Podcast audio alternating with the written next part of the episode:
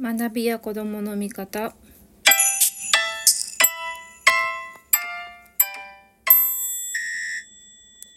こんばんは。子どもの見方こと深松ひろ子です。えっ、とですね今日は一応手前味噌ながら昨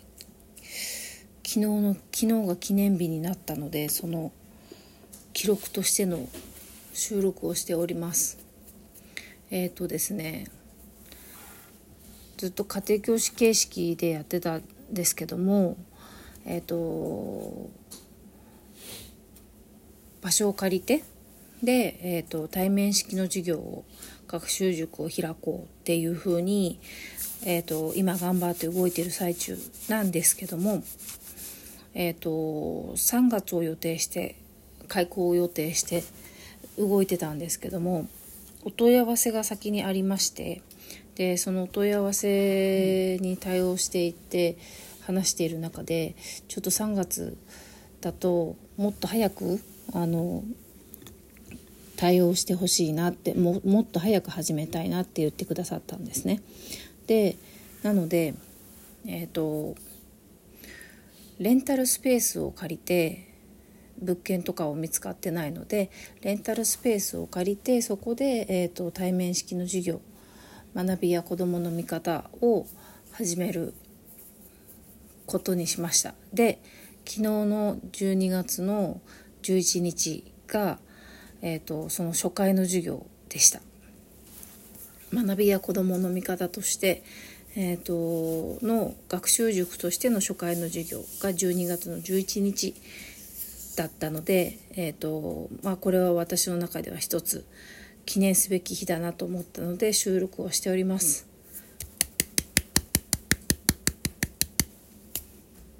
嬉しいです。で、えーと、今生徒はですねあの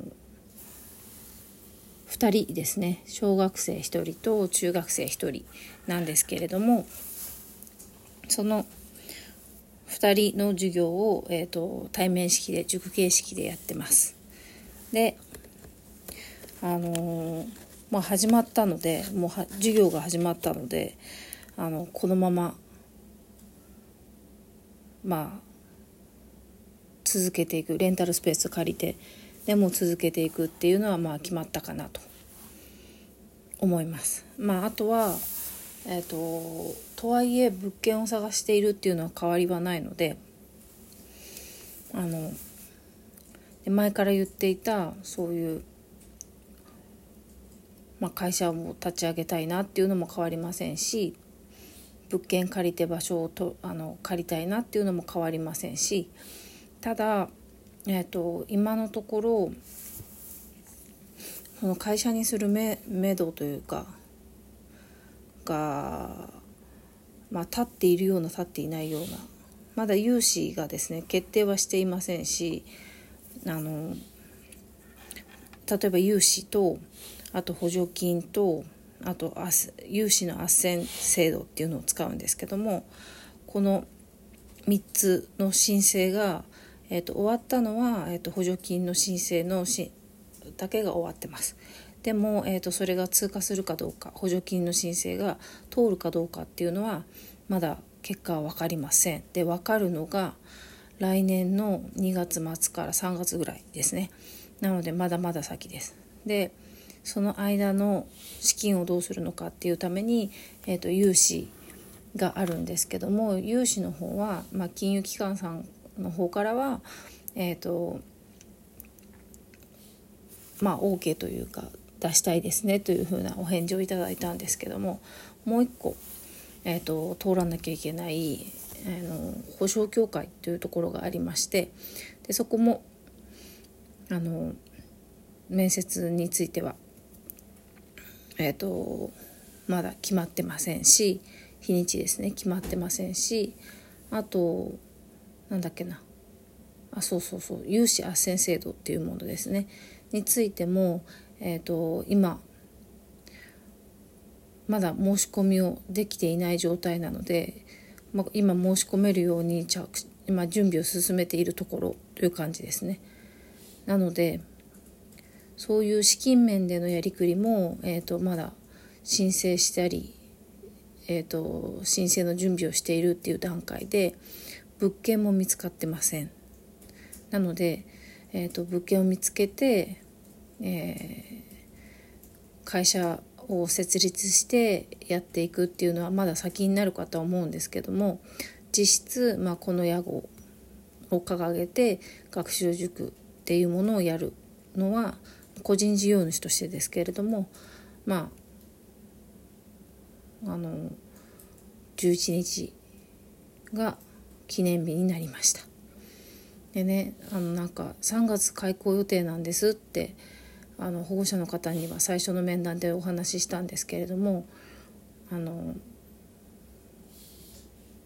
それでも早めに始めたいって言っていただいてそうやって、えーとまあ、必要としてくださるであればそれに応えたいと思うので早めにできるように、えーと、レンタルスペース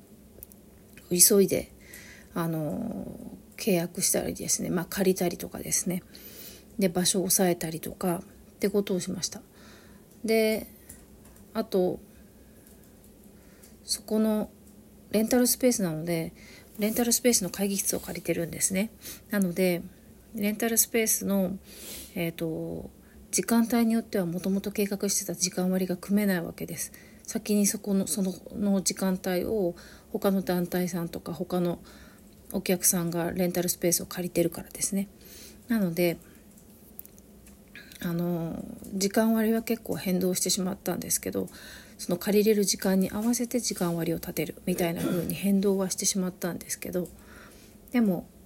えーと、その変動した時間割でもあのちゃんと来てくれてますし、えーとご理解いただけたのでそれはすごいありがたいなと思ってます。でレンタルスペースでやるっていうことも正直にお話ししたんですけどもそれについてもあの何らこう不安な様子っていうのは私の方には見せずにあの面談に来てくださったり授業に来てくださってるので本当にとてもありがたいですね。で授業の方も昨日が初回で、えーと、小学生と中学生両方やりました。で、えー、今日が中学生だけでやったんですけども、まあ、授業の方もあのまあ比較的スムーズにというかコミュニケーションスムーズに進んでるんじゃないかなって思ってますね。なのであの授業はまずコミュニケーションがスムーズに進むかどうかってところが基本あの肝なので特に授業を始め初回だったりするわけでいくら体験授業やってるとはいえど授業初回ですしで初回のこの段階としては順調かなと思いますね。そこも本当に生徒として来てくれてる2人にありがたいなって思うところですね。ああの収録のお供でノンアルの梅酒を飲んでいます。で本当に久々に、えーと、立って歩き回りながら授業をして足と腰が痛いっていう座りたいみたいな ことになっていてあのたかだかね90分とかだったんですけどやってないと衰えるもんですね。なので説明の仕方とかはまだそんな変わらないんでしょうけど体の方は衰えが出てるのでこれからちょっと頑張って2コマ連続とかなるなったりとかまあ願わくばもっと生徒も増えてね3コマ連続とかっていう風になっていくと嬉しいので、まあ、それに耐えられるように足腰鍛えていかなきゃなって感じのことを思いましたね。あと今日水筒を忘れてっちゃったんですよね授業に。でやっぱり途中で声の出づらさっていうのを感じてるのでこの時期冬はやっぱり暖房をつけるエアコンつけると乾燥が激しくてですね本当に声がすぐ出なくなっちゃったりするのであの水分補給大事だなと思いながら過ごしていましたなんかどっかで買いに行けばよかったんですけどねちょっとそこのそこまで頭が回らなかったっていう感じですね。でなので授業は始まったにもかかわらずオープンしましたよみたいな告知も出しておらず、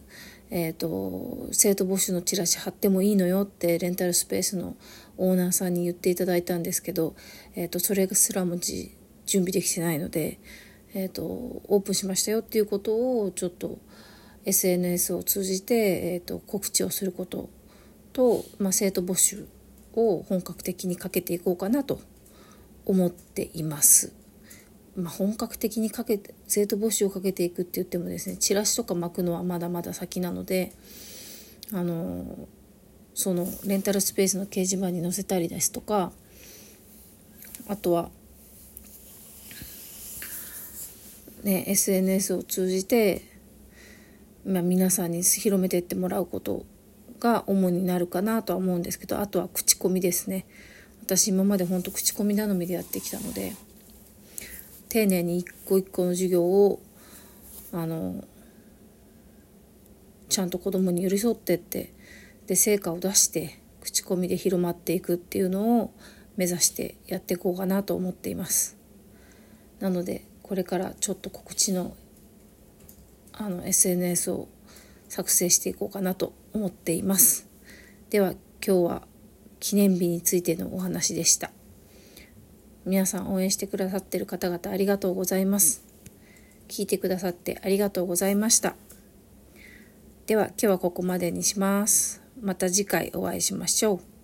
聞いてください。